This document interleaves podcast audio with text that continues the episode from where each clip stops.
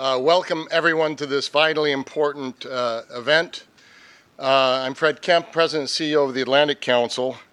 Uh, what you'll hear today is a culmination, you could say, of a year and a half's work. Um, uh, but it's really much more than that, given the experience of our uh, two co-chairs and the vast experience of the community that they reached out to for advice and counsel during this process. Um, this paper, this work, took no shortcuts, there are no cheap tricks. It's a serious analysis of a region whose challenges are inescapable and whose solutions are very difficult to find. I hope you'll find fresh and even somewhat optimistic looks at what can and must be done. Uh, at this time, I'd like to remind you all to silence your cell phones and for those here in the audience and those joining us via the webcast, you can join the Twitter conversation with hashtag ACMEST, hashtag ACMEST. Uh, I am so deeply honored to be here with Secretary Madeleine Albright and Steve Hadley, former National Security Advisor, to launch their provocative, insightful, doable, sensible new strategy for the Middle East, which they've developed with many in the region, in Europe, and here in the United States. Let me also take a moment to thank um, the founding donor of the Rafiq Hariri Center for the Middle East, Baha Hariri, for his general support of this initiative, and Atlantic Council Board Director Rafiq Bizri for his guidance and input throughout the process. Um, the Middle East Strategy Task Force uh, that our two chairs have so generally uh, co-chaired over a year and a half has been a unique effort to both better understand the problems in the Middle East and sketch out what the region itself, in conjunction with partners such as the United States, can do to put out the fires and adopt a new vision and get us to a much better place. It's a courageous report and it was a courageous effort um, and I think during this time, I had the honor to spend a great deal of time with the co chairs and the amazing Atlantic Council team that worked with them. Um, uh, and they often said that this was one of the hardest tasks they've ever taken on, and given the jobs they've had, that says quite a bit. And no doubt it will be one of the hardest tasks that uh, a President elect Trump and his administration will have to tackle. To execute this project, uh, the Middle East Strategy Task Force brought together a broad array of regional stakeholders and international experts. Uh, it has held nine public events, 40 private roundtables, in addition to conducting a number of consultations in Tunis, Cairo, Amman, Riyadh, Abu Dhabi, Jerusalem, and Ramallah. In other words, uh, the, the ideas you will hear about today were shaped by hundreds of conversations with experts, people from the region, officials. In this way, we believe this report is fundamentally different from other reports out there that aim to delineate a new U.S. strategy for the region. This is about a new strategy for the region with the U.S. and its partners in the region and Europe and partners around the world. It's just a very different way of looking at that. The other thing that makes uh, this approach different is that it takes a more comprehensive, longer term approach to the region, encompassing themes beyond just immediate security issues. We hope that it will be a roadmap and color uh, the way that this new administration will think about approaching the region. We know it will color the way that the uh, Atlantic Council takes on Middle East issues in the future. We see it as very much a roadmap for our own work. So now let me formally introduce our co-chairs and moderator, and then we'll hear from the co-chairs directly about this report and get into a discussion about them and their findings and their recommendations. After we hear from the co-chairs, we'll play a brief video that explains some of their findings and recommendations. And before we end today's event, we'll also show one more video, the winning short video from our contest that called for stories of hope from the Middle East. And I think that's one of the most striking things that we found as we went around the region is there's just much more hope to tap out there and much more opportunity uh, than a lot of people think. The first place video by Syrian brothers Ahmed and Amjad Wardeh does just that. And so I think you'll all be very impressed by this video. Uh, Steve Grand, the executive director of the task force here at the council, will tell us more about the contest and video later on. Uh, now, Secretary Albright uh, requires no introduction, but I'll do it anyway. Uh, she was named the first female Secretary of State in 1997 and became at that time the highest ranking woman in the history of the U.S. government. She also served as U.S. Permanent Representative to the United Nations from 1993 to 1997. She is currently the chair of Albright Stonebridge Group and an honorary Atlantic Council board director. She's played uh, an incredible and, and long-going leadership role at the National Democratic Institute. As an author myself, I commend you all to read uh, Prague Winter, which is one of the most brilliant memoirs that I've ever read. Um, she's an inspiration to many in this room and beyond. Uh, Steve Hadley served as National Security Advisor from 2005 to 2009 and is founding partner of Rice Hadley Gates.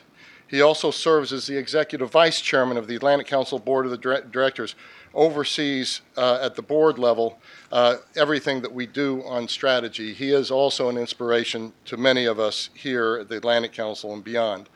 But beyond being a personal inspiration, they also stand for something else that the Atlantic Council stands for. And that is working together across partisan lines to find consensus to tackle the most difficult issues of our time. It's the only way we think things can get done uh, in a tough minded, pragmatic, re- results oriented fashion where sides come together uh, in the interests of the United States and working closely with its friends and allies, allies around the world. We do that across all 11 of our programs and centers, but I don't think there's ever been a report uh, that we have put out that has done that, the, this so dramatically on such a tough issue. Uh, today, we also have with us Ayman Mohyeldin from NBC and MSNBC to moderate the discussion with Secretary Albright and Steve Hadley. Ayman has covered the Iraq War, the 2011 Egyptian and Tunisian revolutions, and numerous other stories in the region, and we're glad to have him here to steer the conversation. So let me now give the floor to our uh, Middle East Strategy uh, Task Force co-chairs so they can give a brief presentation of their findings, and I think, Steve, you're going to be going first. No, Secretary Albright's going to be going first. Thank you.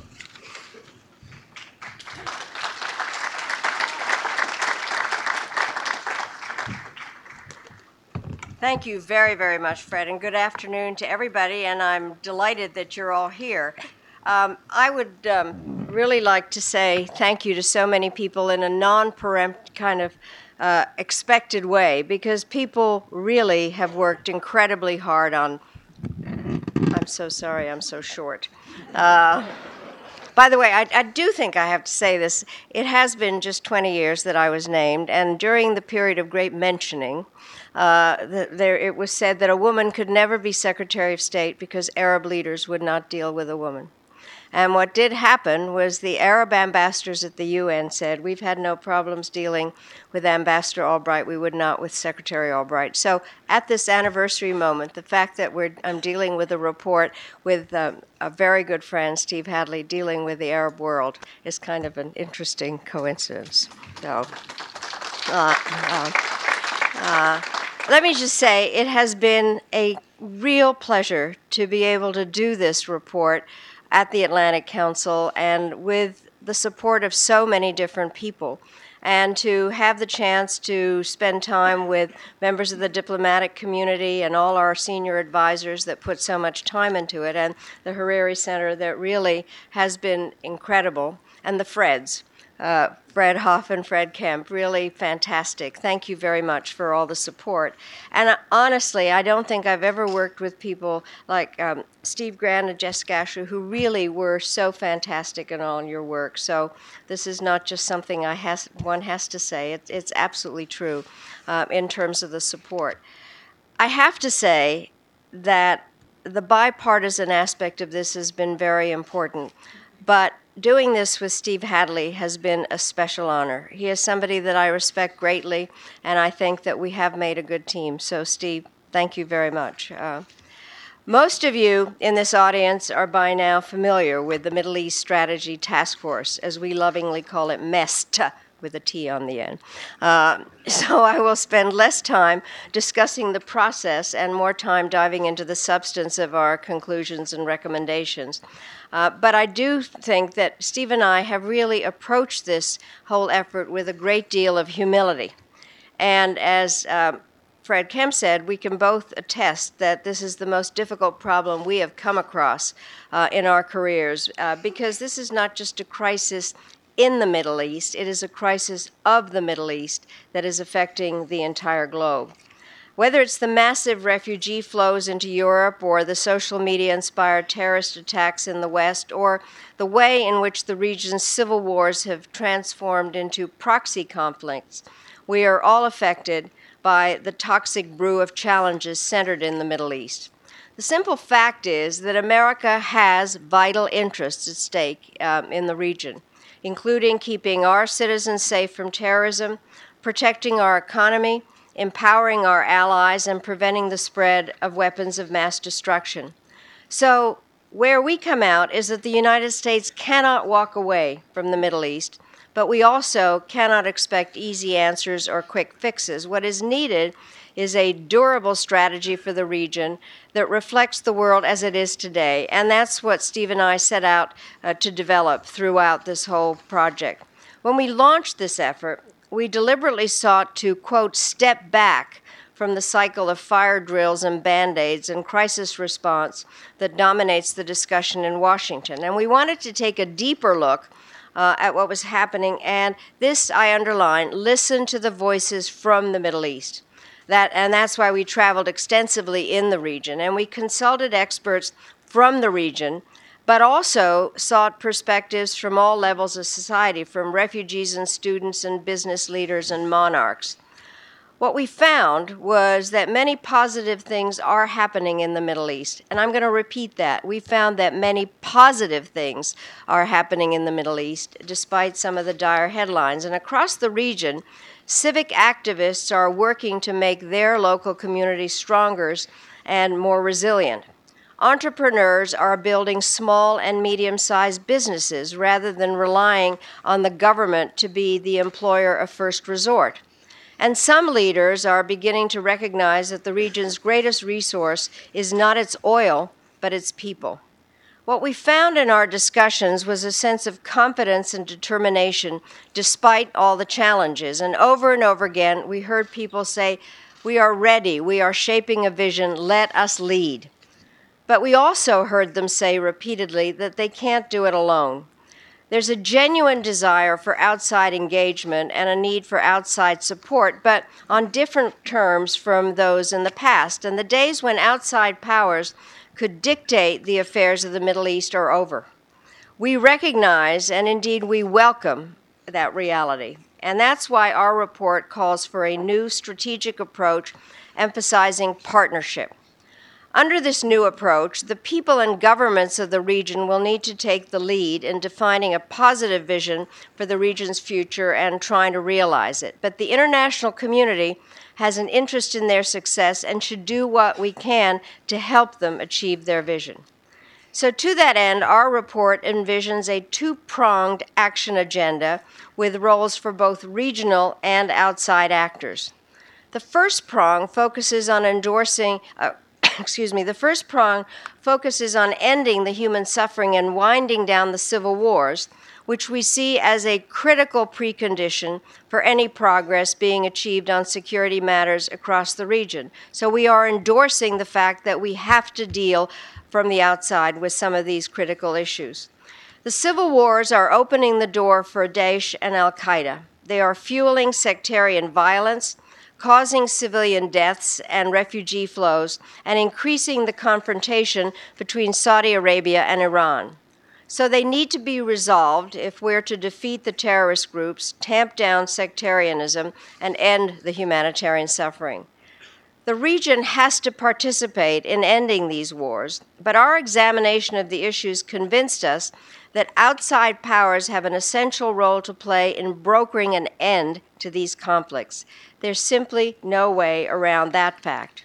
And in a moment, Steve will discuss specific recommendations on the steps the United States and Europe, working with the region and other external powers, can take to achieve sustainable political um, settlements. But we recognize that such settlements will not, by themselves, address the root causes of the civil wars, which were largely failures in governance. And for that reason, the second prong of our strategy is vitally important.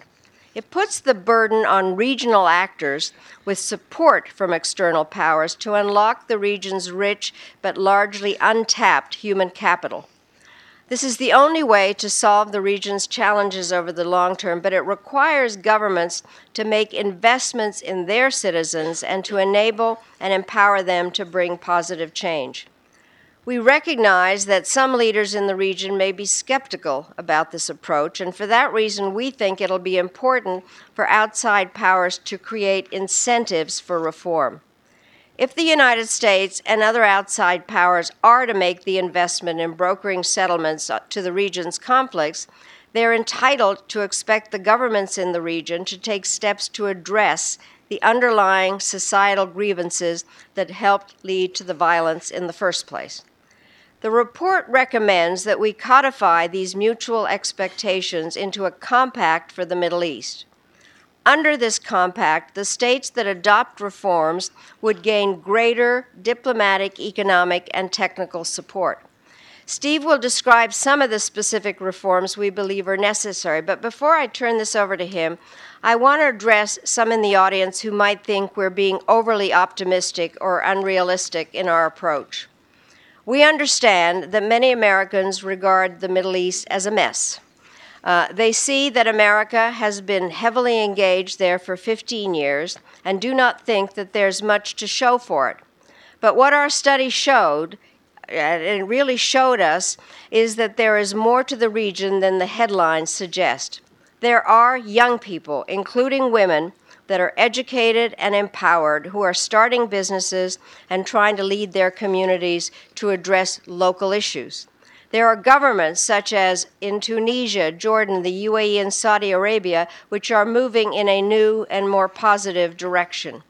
In other words, there is something to work with. There are what we call green shoots of progress that need our support, and countries that need our sustained engagement. And that's what this task force uh, recommendations are all about. With that, I would now like to invite my partner and good friend, Steve Hadley, to come up to the podium, and he will further flesh out some of the key elements of the strategy, and then we will have an opportunity to have a discussion. Thank you very much.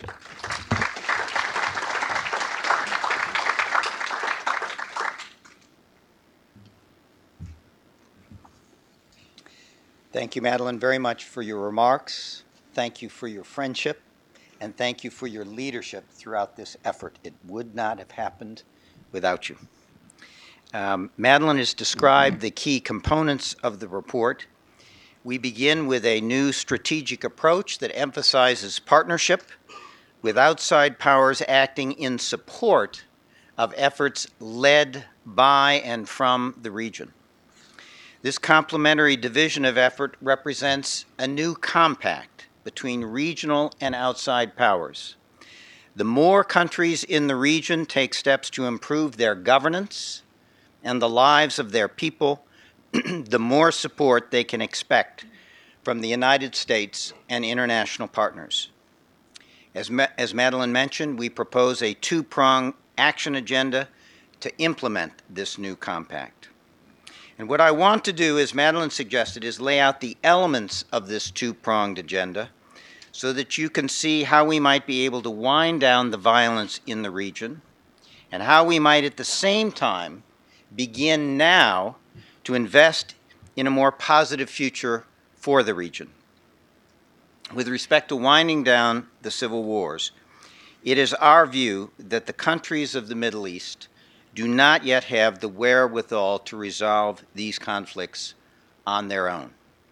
The United States, working with regional powers and other external actors, including Europe, Russia, and China, must help the region arrange and then enforce sustainable political settlements to the conflicts. Iraq is the first opportunity. As Daesh is stripped of its caliphate and expelled from its territory, the people of Iraq have the opportunity to create more legitimate and effective governance.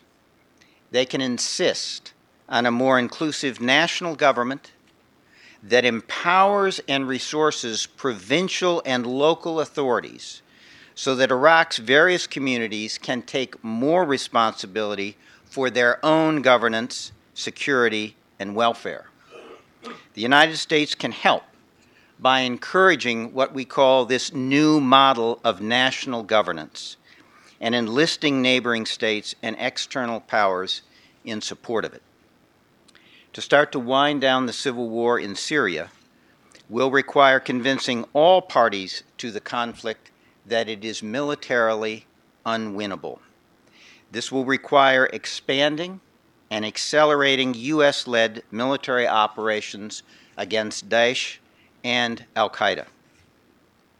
Both Madeleine and I believe that it would be a mistake to make common cause with the Syrian government, which is led by a barbarous dictator backed by Iran. Instead, we must increase humanitarian protection for the civilians that Assad is targeting and give greater support to those moderate opposition groups who will form the backbone of Syria's future. In addition to stemming refugee flows, forestalling terrorist attacks, and improving overall regional stability, a just resolution to the Syrian conflict would help deter and contain Iran's efforts to disrupt and destabilize its, its neighbors. we also need concerted efforts to resolve the wars in Yemen and Libya.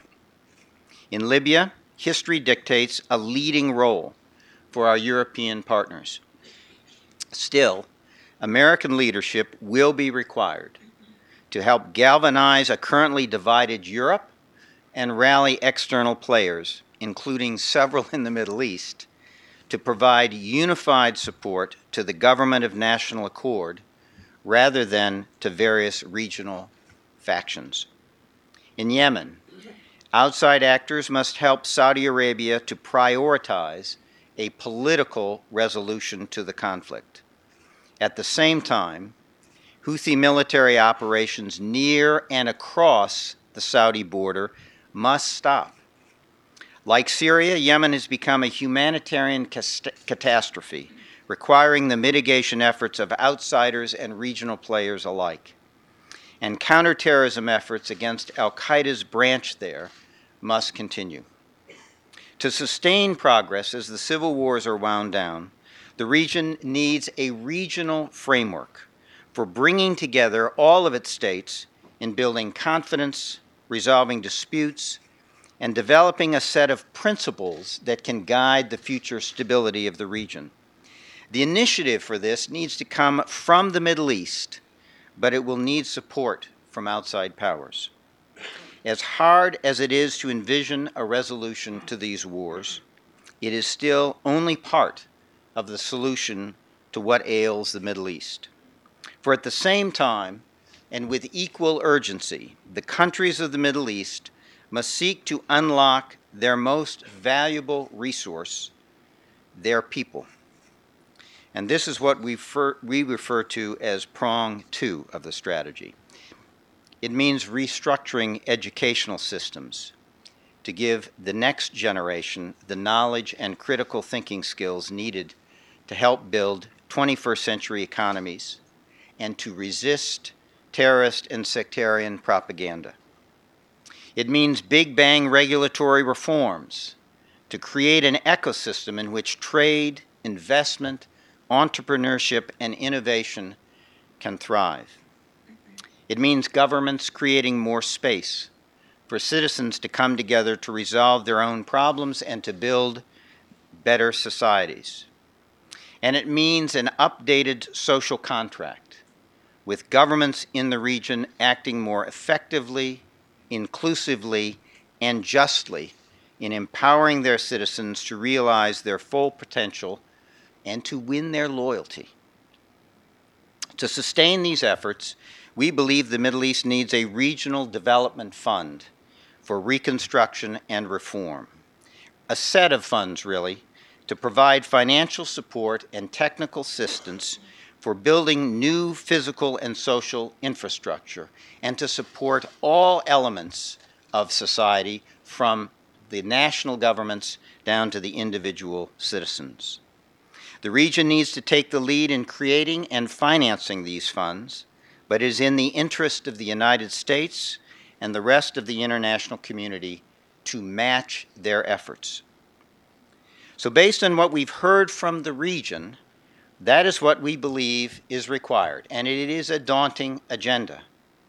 A new strategic approach based on partnership with the region in the lead. A compact and division of labor between regional and outside powers. A two pronged action agenda to complement and to implement this comp- uh, compact.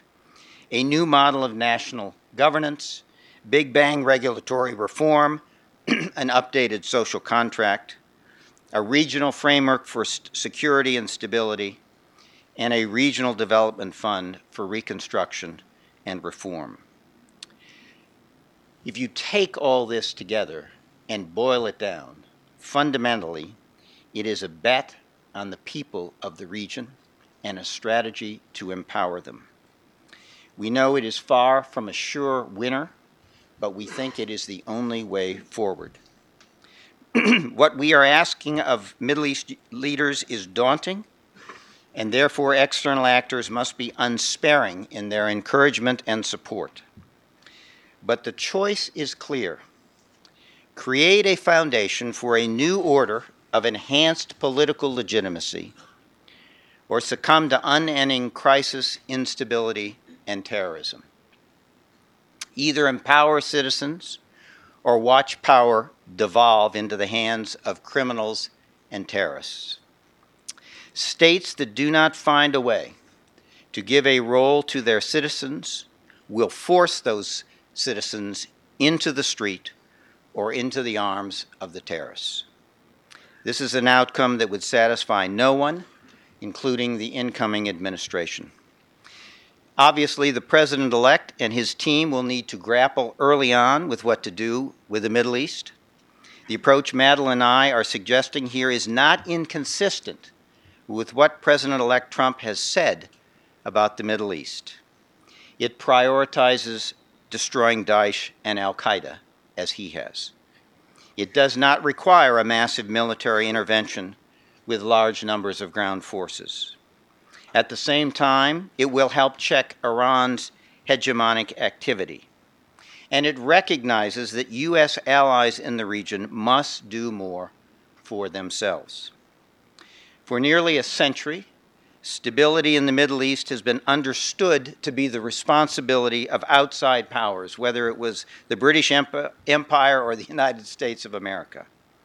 Those days are over, not because of the U.S. presidential election, but because the region now has the will and the capacity to take the lead in providing for its own future. The Middle East still needs American help but there is more cause for hope than most in Washington realize. And that is what we've tried to capture in our report and in our recommendations. And now we'd like to play a short video that highlights some of the task force key findings that Madeleine and I have just shared. And you can find this video on mest.atlanticcouncil.org. So thank you again. We're delighted that you're all here, and we look forward to our discussion with you after the video. Thanks very much.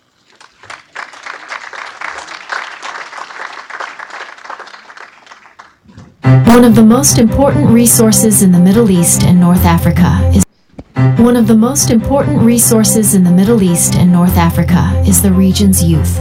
The region is experiencing a demographic youth surge that, depending on how governments respond, could present a liability or an exciting possibility to shape a new generation's future. It's true that youth unemployment is a major concern in the region.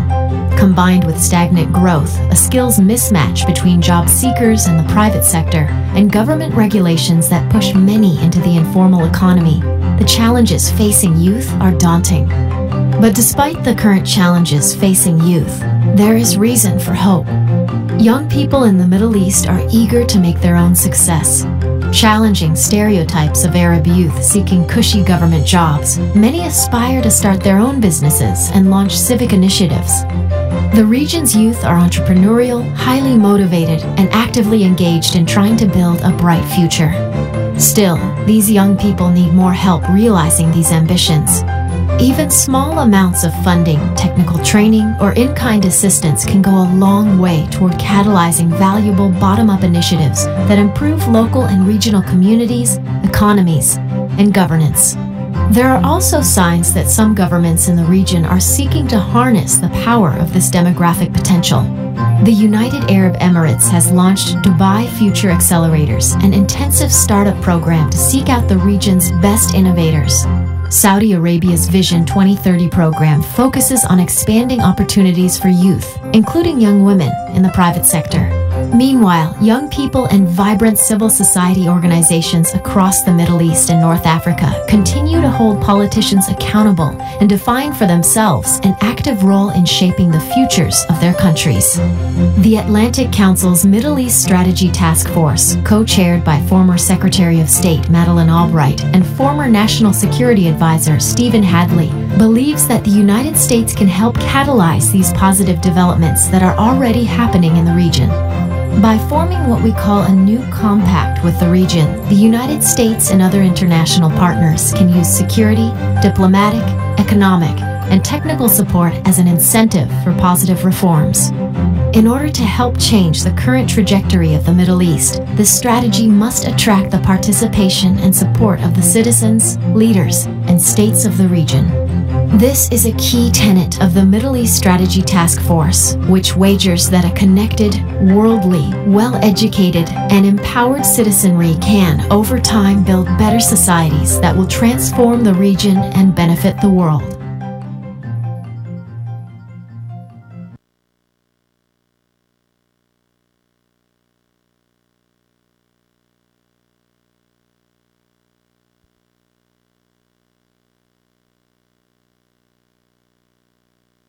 Who has spent the better part of the last 15 years covering some of these uh, conflicts and revolutions that are unfolding in the Middle East. And uh, if any of you are wondering about my beard, I'm not going overseas anytime soon. In fact, uh, it's the last day of November, and I've been participating in some cancer research, so raising this beard for some good fun. So just to, if there's any doubts in here, um, I'd like to invite Madam Secretary and Stephen Hadley back on the stage so we can uh, begin this uh, discussion.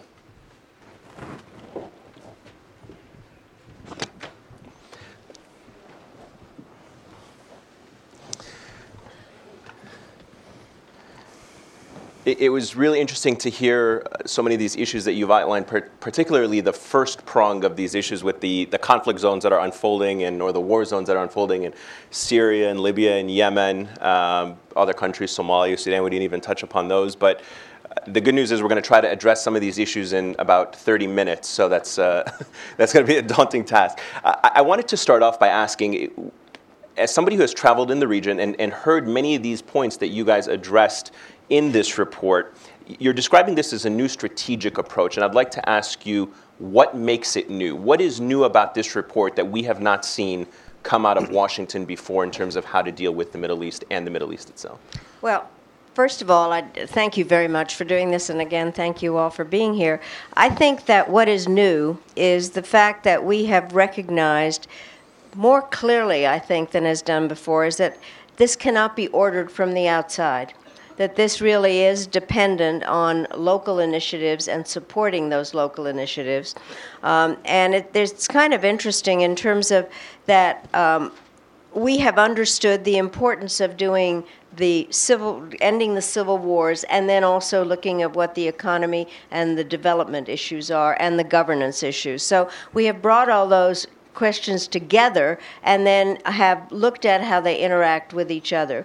I also do think that what is out there, and this needs to be stated over and over again, this is very, um, I think, something that's very ambitious. It's not going to happen overnight.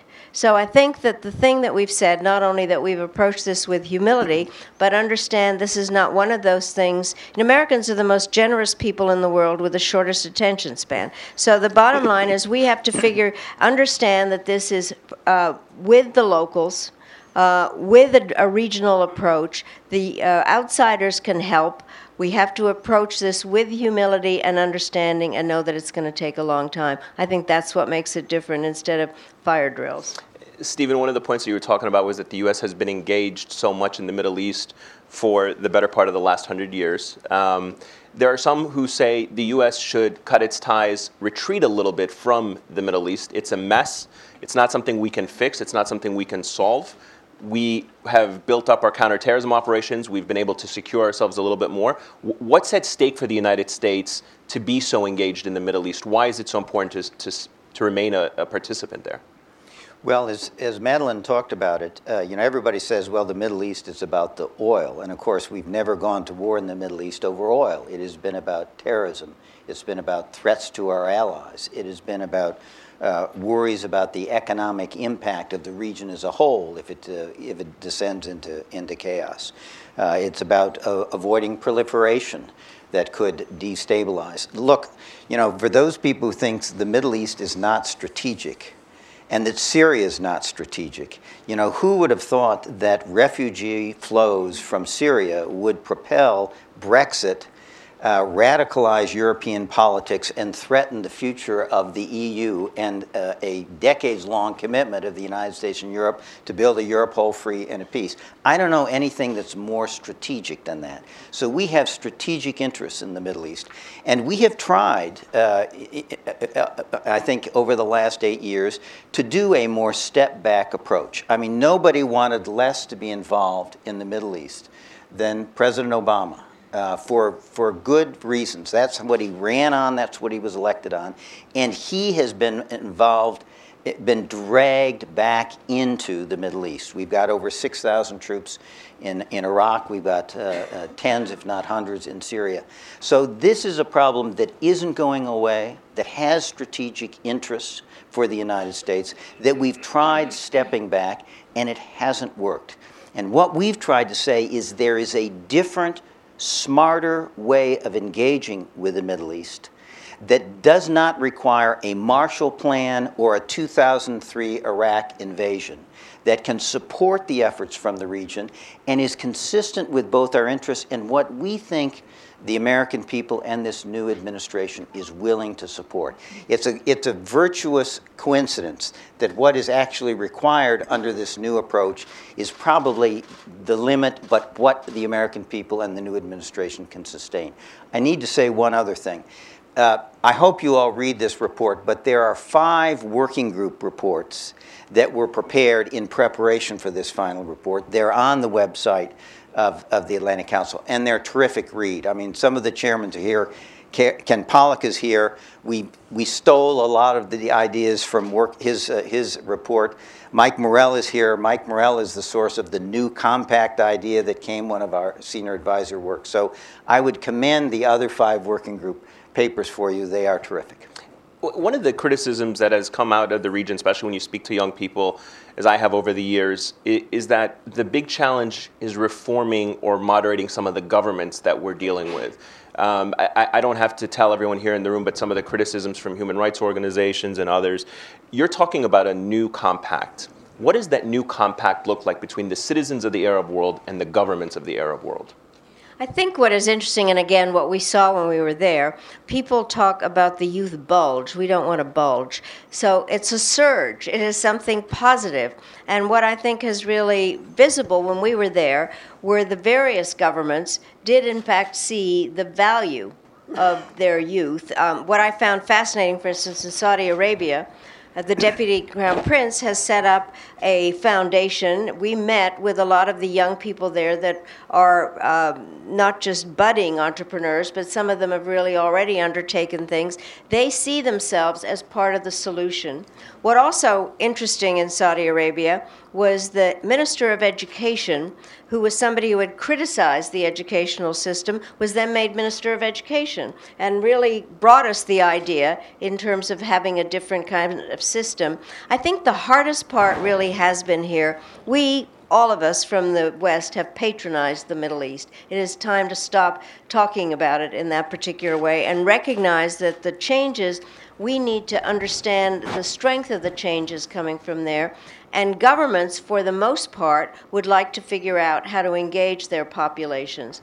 That does not mean that from the outside, not just the U.S., but other partners need to keep pointing out you could do this better, uh, we could help you more uh, and you can help yourselves more if you approach things from a different angle and not tell your people what to do, but really uh, seek their input and be a part of it. It's definitely there, and social media has been uh, both positive and negative there. But the the positive aspect is that it has allowed the young people to have a more active voice. Uh, Stephen, do you think that these reforms, some of these points that uh, Madam Secretary was highlighting in Saudi Arabia, the economic development plan, are, are more than cosmetic lip service? H- how deep rooted do you think some of the intentions are of the governments to try to genuinely reform their societies, make them more democratic, more pluralistic?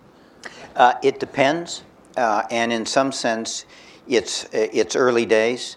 Uh, we talk about an updated social contract. That really means these governments using their people, empowering their people to be allies and participants in developing the future of their countries. That's what we're talking about. And uh, UAE seems to really get that and to be, seems to be farther along than any of the countries in the region in reforms that will enable that kind of process. Saudi Arabia seems to be starting that process with this Vision 2030 and the transformation implementation plan that they have developed. You certainly see it in Tunisia, which really is uh, moving in a democratic direct, direction, largely on the strength and with the, in, the midwife, midwifery, if you will, of civil yeah. society. So we think it's, it's starting, but it's not every place. Um, and it has obviously a ways to go. And you know, one has of, it stalled in some places in some countries? It's not happening in some places, and you know, we've talked to most of these leaders, and you know, I think what people will say is, how can you get an authoritarian military leader? I'm not mentioning any names. how can you get an authoritarian military leader to do something that seems so antithetical to empower their people?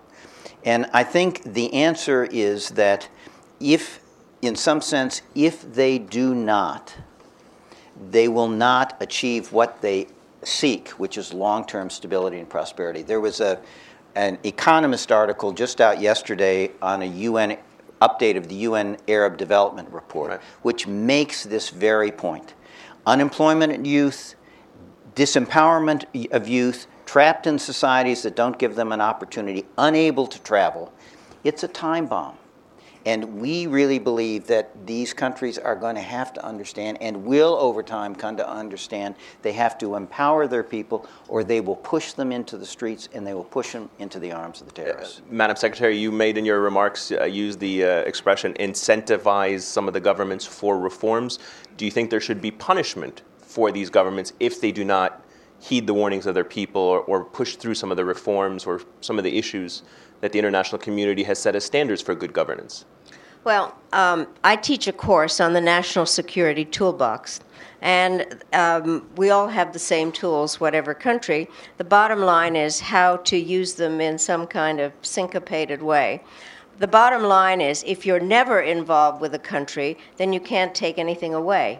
Uh, and therefore, I think that there are ways that there can be. Uh, well, the, or through the international system, the International Monetary Fund, or a variety of putting on a certain set of conditions. I do think that one should incentivize them, but also realize that, and not just the United States, the, the community and this development bank that we're talking about will, in fact, or should have the capability of um, I hate to use any loaded words, but rewarding those that actually are doing something. I also think it is a huge mistake not to say what we think, all of us. Steve very clearly said that Assad is somebody whose barbarous ways of behaving makes it very difficult uh, to deal, in fact, when we know that a political settlement is important. But if all of a sudden we kind of think that, okay, well, it's all right, then we undermine our own set of principles that then would incentivize, in so many ways, um, these people that um, the young people, and by the way, we have also said that refugees are not just a burden. They can also be uh, a very important um, kind of uh, resource for the societies in which they live. So I think we have to tell it like it is, but at the same time be supportive of those within the system that are willing to change. When we went to our trip in the region, we talked to some of the leaders of these countries and we said, look, we are going to say that you can't crack down your way to stability and social peace, that you've got to open the door for your people.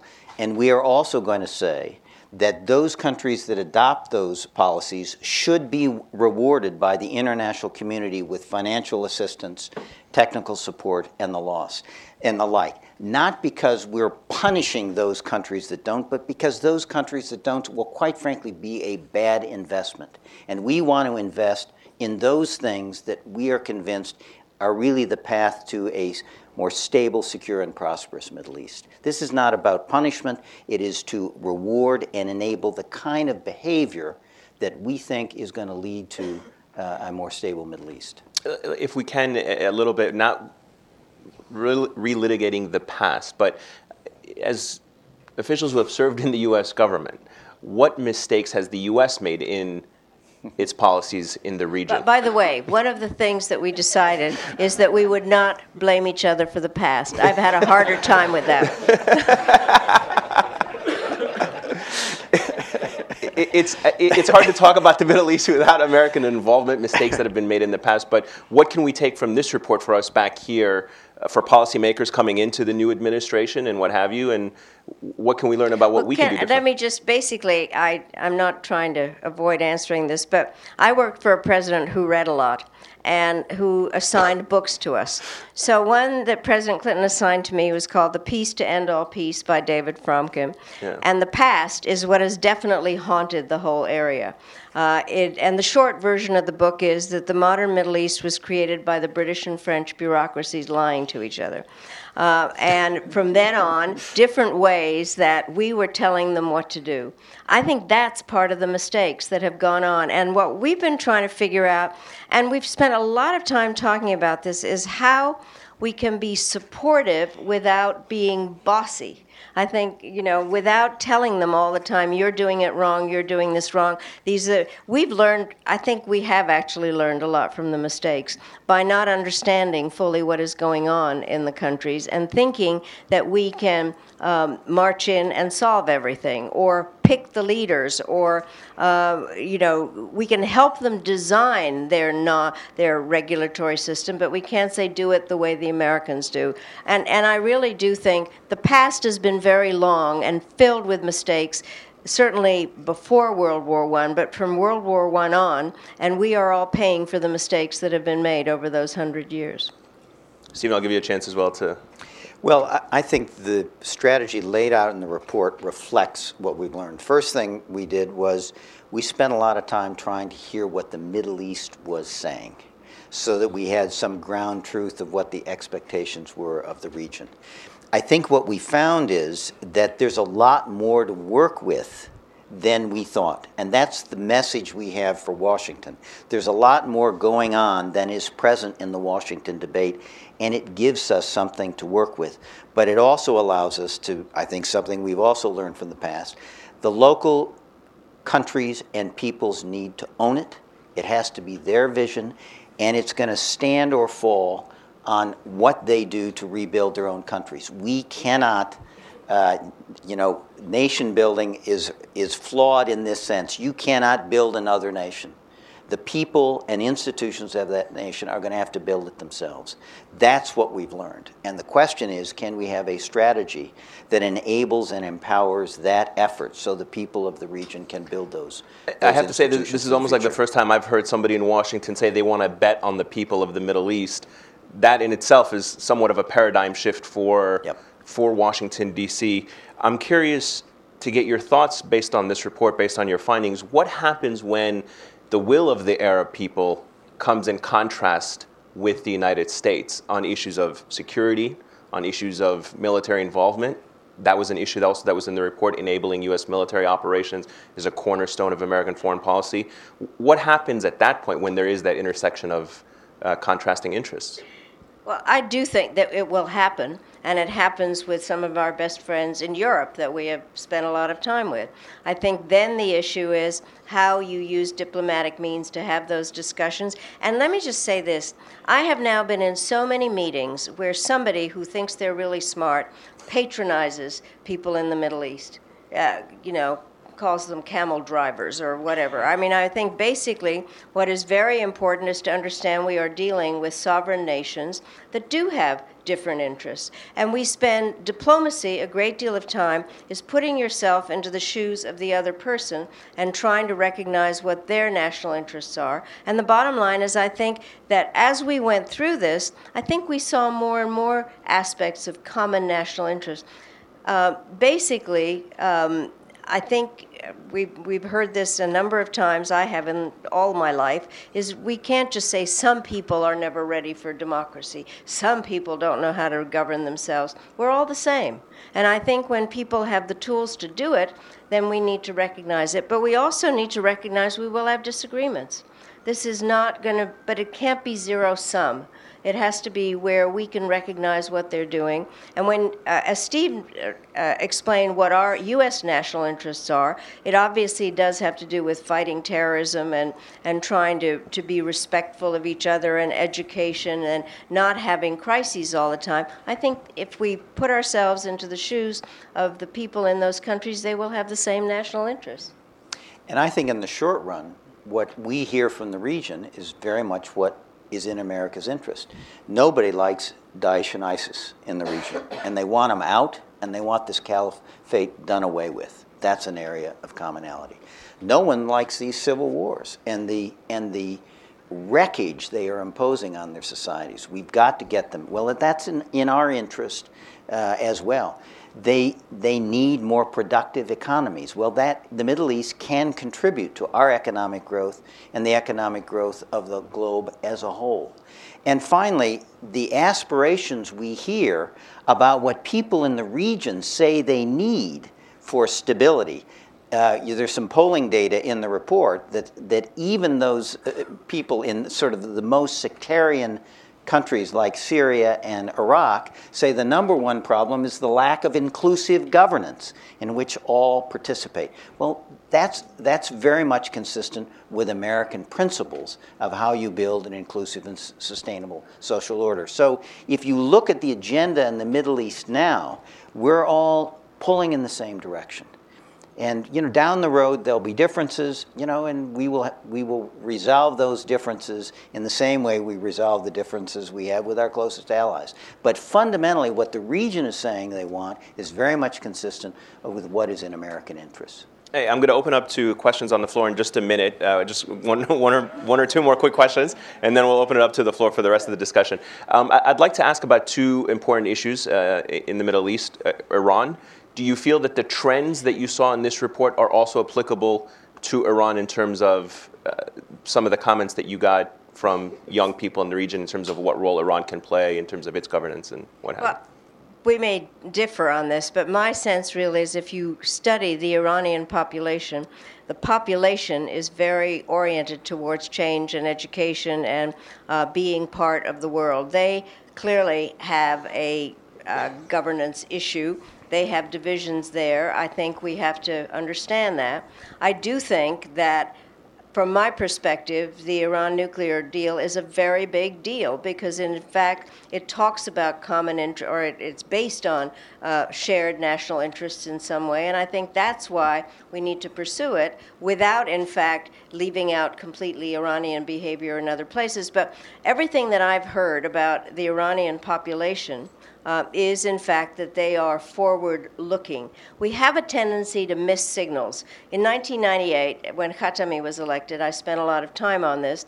They missed signals that we were sending, we missed signals from them, so we need a better uh, dialogue.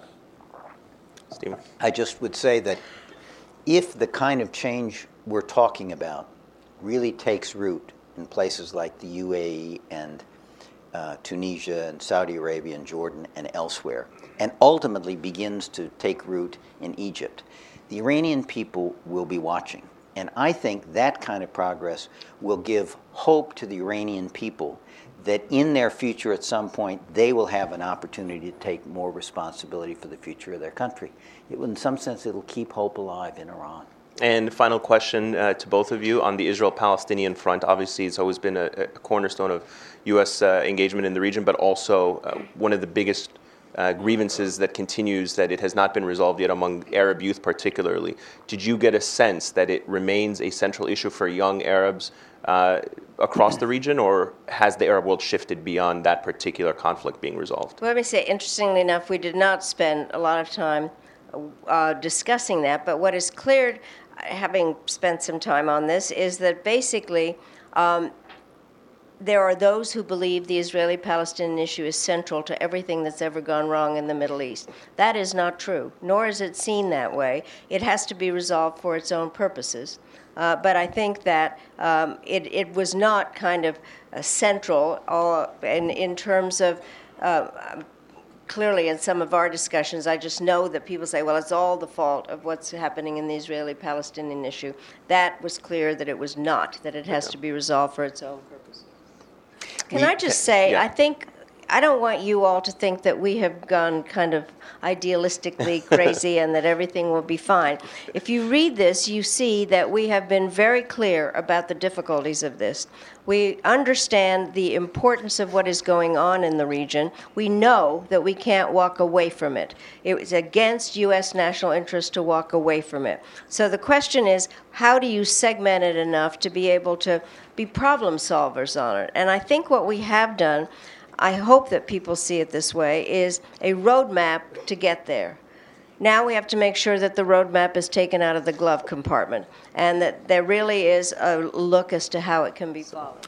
And I'd just say one thing. I, uh, for some of you who know me, you may be surprised uh, that I would support the findings in this report. You know, I've spent my whole life in government doing top down stuff, you know, geopolitics and all the rest. And one of the things I've learned since I've left government, a lot of it from the U.S. Institute of Peace, where I chair, chair the board, uh, a lot of it in connection with this, is the power of the bottom up uh, as a and, and the power of people to be participants in their own future. And I was sort of dragged kicking and screaming to conclude that this really is the way forward for the region. It's got to be top down and bottom up, and that's what we tried. And as we say at USIP, from the inside out. And that's what we've tried to capture in this report. I I was actually going to ask you the final question, but you already answered it, which was what would you, based on what you've learned in this report, what would you go back and tell your former self as National Security Advisor? You made a lot of mistakes. I didn't say that. I know, I did. All right, we'll, uh, we'll go ahead and open it for questions. We'll start from the front and work our way back. Go ahead, right here, ma'am. Yep. So-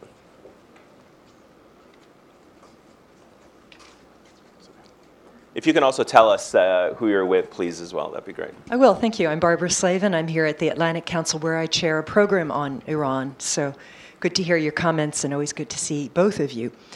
Uh, the question is about public diplomacy and, in particular, things like the International Visitors Program, the kind of people to people diplomacy that the United States has been famous for.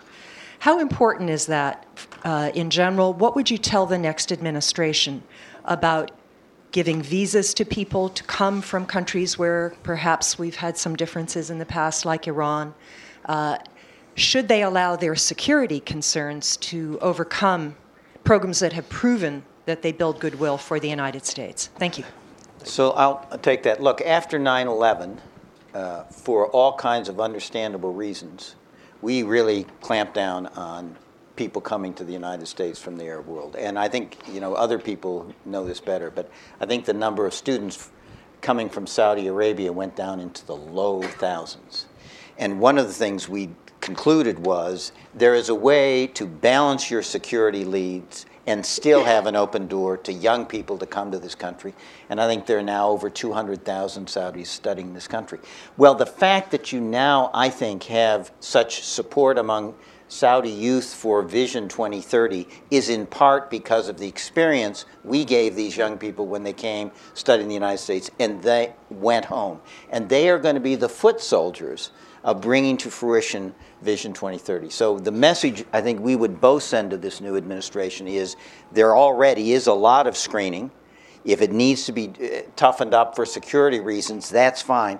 But it is hugely in the interest of the United States to be investing in these youth and have these youth come over, uh, participate in society, be educated, and ultimately go home because they will be agents of the kind of change that ultimately will bring the stability and security that is in our interest to have emerge in the Middle East. Can I just add to that? I think that we have to be really careful not to participate in the fear factor. What just happened at Ohio State is very worrying, and the way that it is being interpreted is exceptionally worrying. And we have to understand that people in the region actually hear what the people in the United States say. I am a professor. I, it makes a big difference when we have students in the region in classes uh, and also when Americans go to the various places. That is what the basis of all this is, and we cannot allow ourselves to be dominated by the fear factor. The vetting process is very long and very good. And so I think that is where we just have to remember that well, there's an echo chamber to everything that is tweeted. Yeah, we have to have confidence in our institutions and our authorities. Okay, Kim?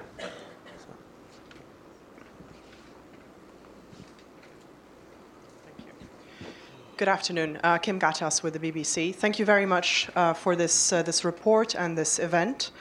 Um, it's heartening to hear, uh, Madam Secretary, what you just said about uh, the Middle East uh, or the, the, the, United States having often patronized the Middle East. I think it's an overdue recognition that we in the region do have a part to play in advancing our own future.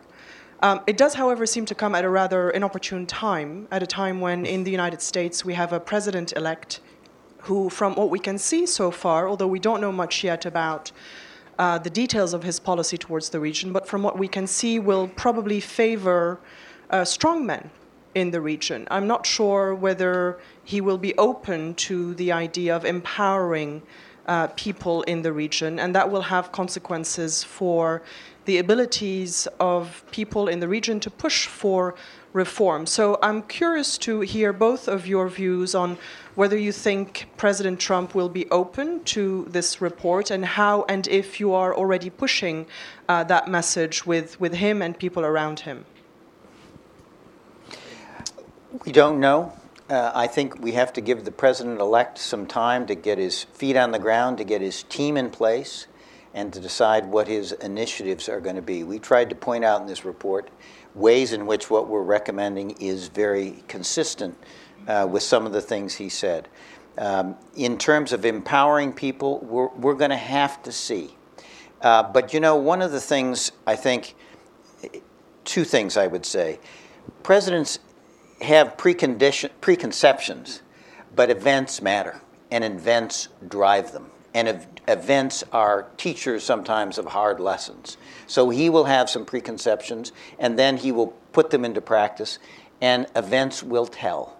Um, and as I say, events I think will have the effect of, of, of driving in him in, in certain directions. Second thing is the United States can do a lot, certainly for the top down resolving the civil wars. I think our role is going to be essential we can do a lot to support the the prong two, the uh, the the second set of things we talked about. But the future of those really are going to be in the hands of the region.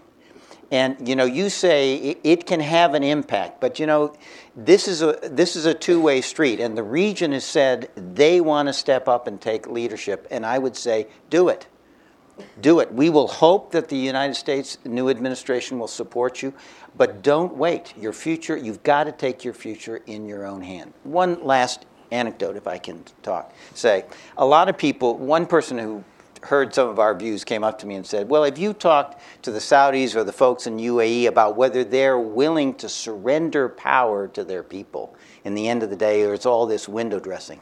And we had one meeting with a minister who said, Look, look at the demographics, look at the youth, look at what they are demanding.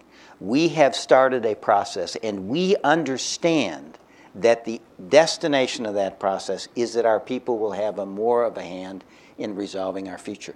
The demographics are going to drive us there. That's why I say, you know, facts are going to drive policies in some of these areas. Can I also say, I think that what is important is the government is not the only actor in all of this, and uh, the private sector can play a very large role. Um, uh, the educational institutions, and also no longer doing track one as I used to. I'm very much into track two, three, four, and five. Uh, and there are any number of other ways to have these relationships, and I think that is something that people should feel encouraged about. Uh, right here, this gentleman here. We'll take a few more questions on this side, and I'll come to this side of the room as well. Go ahead.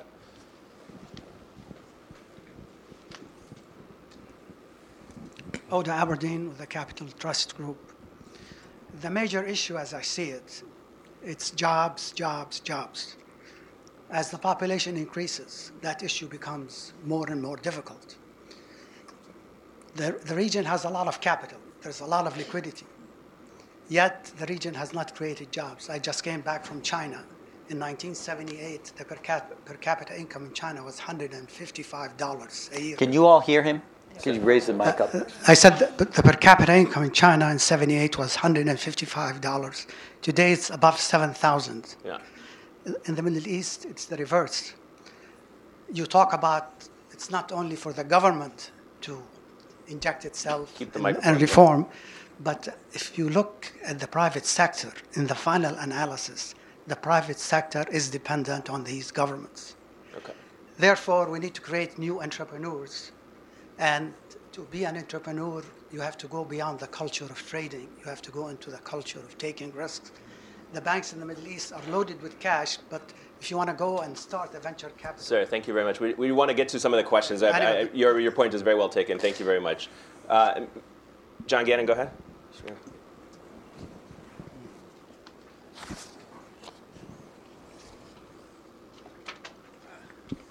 Thank you very much. It's very nice to see you, finally. Uh, uh, I I come from Georgetown University. I am formerly in the intelligence community.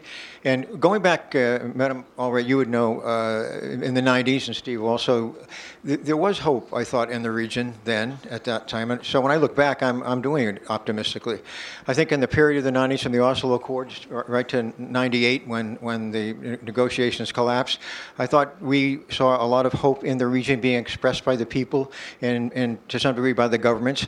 And, I, and, and, and my sense is that we were also dealing with incentives. We weren't trying to impose solutions. Some, some could argue we were. But we, we, there, there were incentives there, certainly for the Palestinians and the Israelis to, to, to cooperate. But I think what we discovered was that, that um, governance really was the major issue that, that, that we, were, we were dealing with in that region. The demographics were quite similar at the time. That we, we were talking about a youth bulge in the, at the, uh, in the, year 2000 when, when the CIA did a global trend study.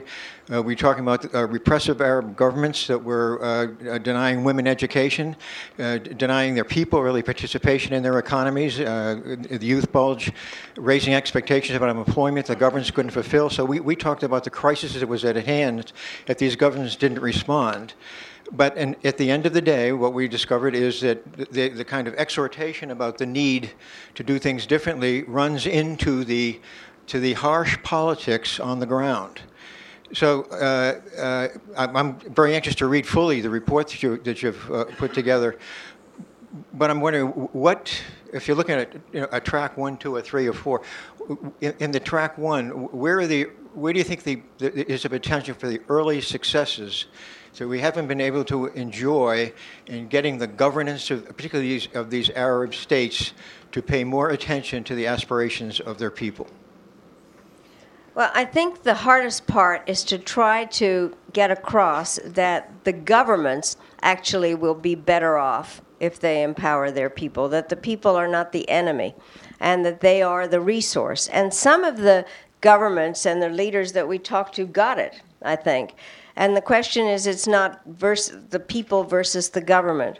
Um, I do think that um, the issues here are some of education, but also of first of all, I am chairman of the National Democratic Institute. This I can tell you, you cannot impose democracy. That is an oxymoron. What you have to do is to be able to try to figure out what is happening there and strengthen various parts of the civil society. I found fascinating in various places when and where we met with civil society people and not have them be seen as the enemy of the government.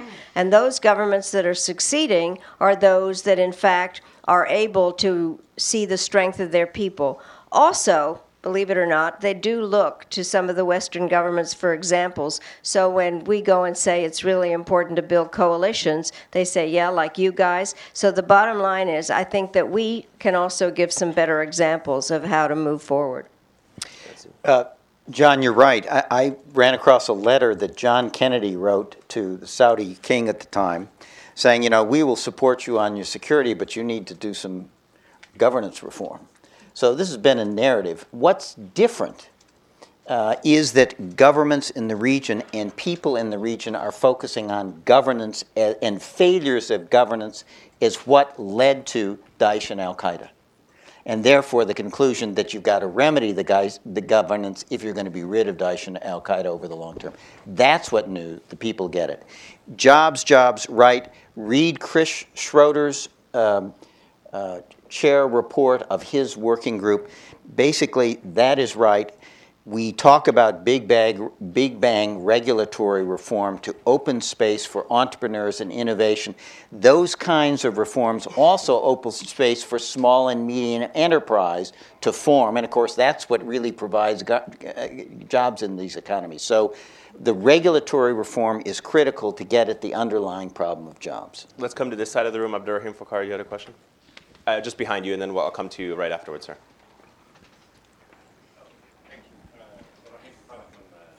First of all, between between your uh, uh, excess facial hair and my uh, lack of follicle hair, we can get towards some Arab balance here.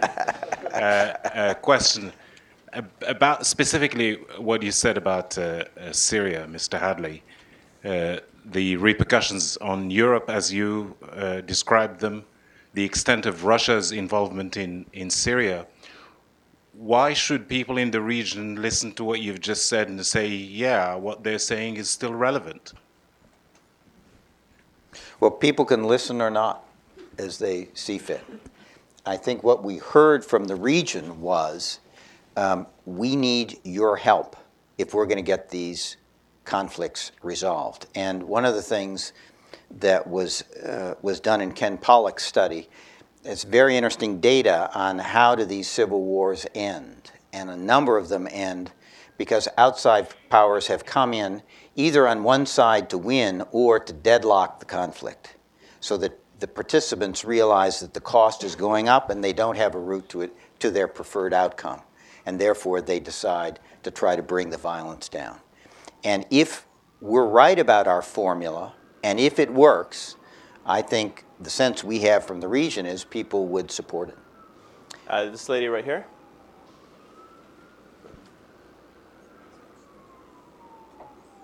Uh, thank you, Atlantic Council. I'm Faye Moqtadir. I'm a member of Atlantic Council. Madam Secretary, it's an honor to have you in here. Uh, uh, you mentioned uh, earlier about the Iranian youth. I just want to let you know that as an Iranian American, we have tried for the past three years to facilitate a conference between University of Berkeley and the Iranian University Sharif. And uh, we're going to have one coming up in Barcelona uh, December 8 through 10. And this is just to empower the entrepreneurs in Iran. Uh, again, when you mentioned the fact that there's more than 65% Iranian youth in Iran, pro West, uh, specifically America, much more so than many of our uh, allies in the region. Uh, if the new uh, elect president decided to impose uh, more sanctions in Iran and derail the agreement, I think the very particular population that they will be hurt will be the Iranian youth. So, what would you what do you think about that? Thank you. Well, I, I think that I have, first of all, I've made clear that I think that the agreement is a good one. um, and worth pursuing. I think that we have to be careful in terms of just punishing without knowing. I mean, from what I have read, um, the um, IAEA, as it notifies the Security Council, points out that there are a couple of problems on heavy water on the reactors. They mitigate that, they take care of it. I think we have to, uh, it is an agreement that has a lot of eyes on. And by just loading up um, to put on sanctions, for me, as far as I'm concerned, is not useful. The question is, frankly, the following, and I go back to my toolbox, is whether if Congress threatens to, whether that's kind of um, a spurring on a Damocles sword, but doesn't impose them. But I do think that we should be looking at the behavior and decide that it is a good step forward, specifically on the nuclear issues, but also as a way of opening up. And I just want to say one thing. In 98, when um, we were going through our ways of trying to deal with the Iranian government. I often tell this, but it is worth telling the story. We did not know who was who. And I was having a meeting with Kharrazi, who had been the deputy, the uh, perm rep when I was. We get into the room, and I look at him and I think, well, he doesn't look exactly the way he did before, but neither do I. And so I said, isn't it great when the UN ambassador becomes the foreign minister? Nothing. Then I say, isn't it terrific if you've actually been here and you know where everything is? Nothing. So I turned to our bench of Iranian experts and I said, is that Kharrazi? And they said, we don't know. And that is a sign uh, that we just having the contact is something that's important. By the way, it wasn't Kharrazi, and it was not. that explains so uh, much. Until, right until Kofi came in and said it's the deputy foreign minister. But just a sign, we have to understand who we're talking to, and those uh, discussions uh, in that field, I think, have been helpful. We have time for one last question. We'll take this gentleman right here. Can you just wait one second for the microphone? Go ahead, sir. Okay, this is Hussein Saifzadeh. I was the professor of University of Tehran. They purged me because I follow you and you supported our, let's say, liberalism there in Iran. I'm scared a little bit what you said and what Dennis Ross said and many places I said that I think there is a liberalism into it. Could you I hold the mic closer okay. to your mouth? I'm I having trouble believe in your idealistic philosophy which is very pragmatic, but is idealist. I believe when Kennedy came, he started, you see, the white revolution in Iran. I was 11 years old. I was imprisoned when I was 14 years old. Kennedy revolution created a kind of guerrilla war, radicalism, and made Khomeini extremist. When Carter came to power, Carter started to, let's say, democratize Iran. But he liberalized Iran, and so many get imprisoned. And then I was the only person in the University of Tehran talking about liberalism, democracy, and unfortunate, unfortunate, I was paired and I was interrogated many times. Why? I think Iran, which is the most developed, because there is philosophy, even in Turkey there's not philosophy, I've gone to 22 countries there is no civil society. The public sphere is imprisoned by the government. How do you want? How do you want to do? I have been to 22 countries of the Middle East. I talk to the people in Saudi Arabia. When I go for pilgrimage, they hit me. Go for prayer. Go for prayer. Go for prayer. Right. And say you are a jam. You see, but you think that now Iran and United States, as an Iranian American, I say they are let's say, have tacit bargaining to fight against Daesh, against Al Qaeda, eh, eh, against Al Nusra, Al Hijra, all of them. But now you said that we have to continue Iran. And so, did, who pays the money for Al Qatar, Al Nusra, Al Takfir, Al Qaeda, Al Taliban, all of them? Who pay? Thank I you very much. just sir. you to talk about So this. let me just say, this report is really not focused on how do you promote change in, in Iran. It is addressing another set of issues, and there are people in the audience more ec- expert on that. Uh, I would just say on the Iran point this. Uh, I was not a big enthusiastic supporter of the Iran nuclear deal, but I think it, it, that even critics of the regime, of the deal, are concluding that tearing it up is not the right course for the United States. Um, making sure Iran stays in the agreement, Madeleine and I both agree about that. But Iran's nefarious action in the region, what they are doing in Iraq and Syria and Yemen, has to be addressed. It has to be addressed. There are dumb ways to do it, there are smart ways to do it. I hope we will do it in a smart way, but it is going to have to be addressed.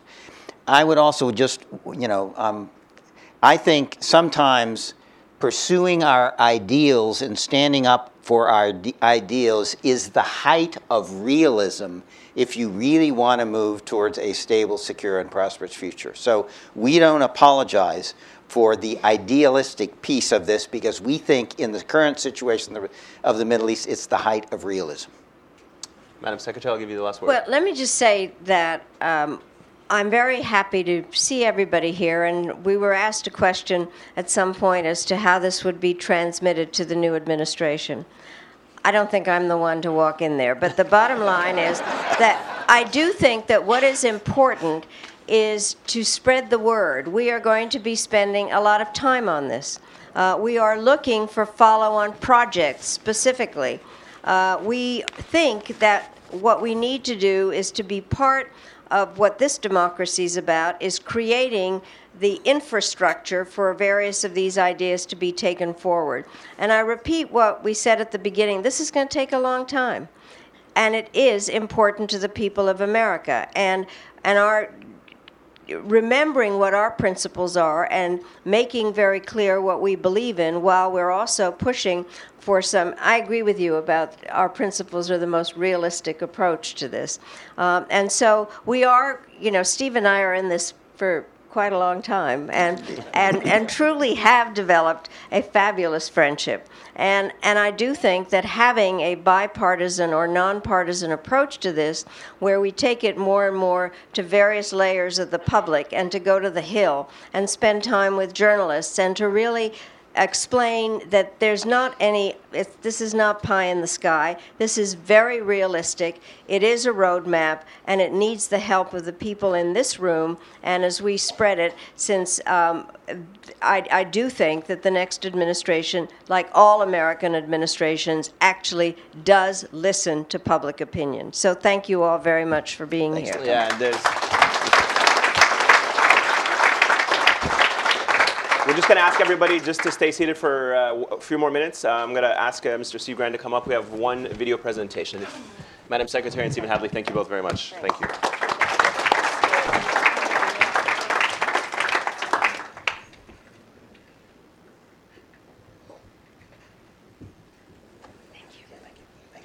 We wanted to close with a short video clip. As you have heard, we tried to highlight and report some of the many positive things that are often missed happening in the Middle East um, by Western observers. With that in mind, we organized a video contest. This is, after all, the age of social media. We organized a video contest and encouraged individuals and organizations in the Middle East to submit short YouTube clips about things they found inspiring. You can find some of the best submissions featured on our website, which is mest.atlanticcouncil.org. We wanted to play for you now the prize winning video, which was produced by two Syrian brothers, Ahmed and Amjad Warda.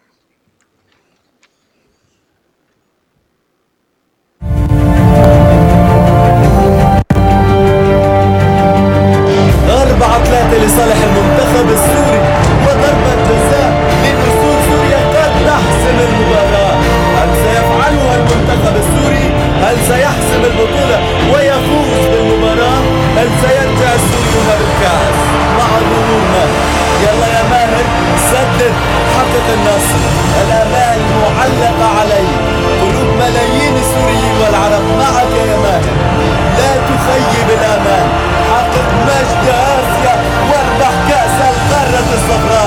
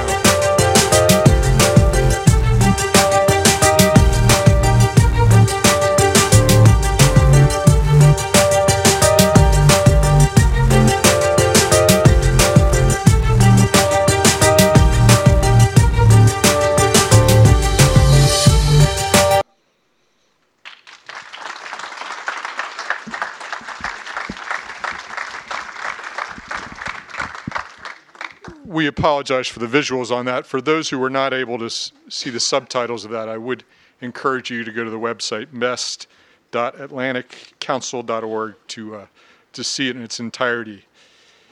Um, before we conclude, we would encourage you to take a copy of the report if you have not done so already. And as the co-chair suggested, please spread the word. Finally, I would ask you to join me in thanking first our moderator for today, Ayman Mohyeldin.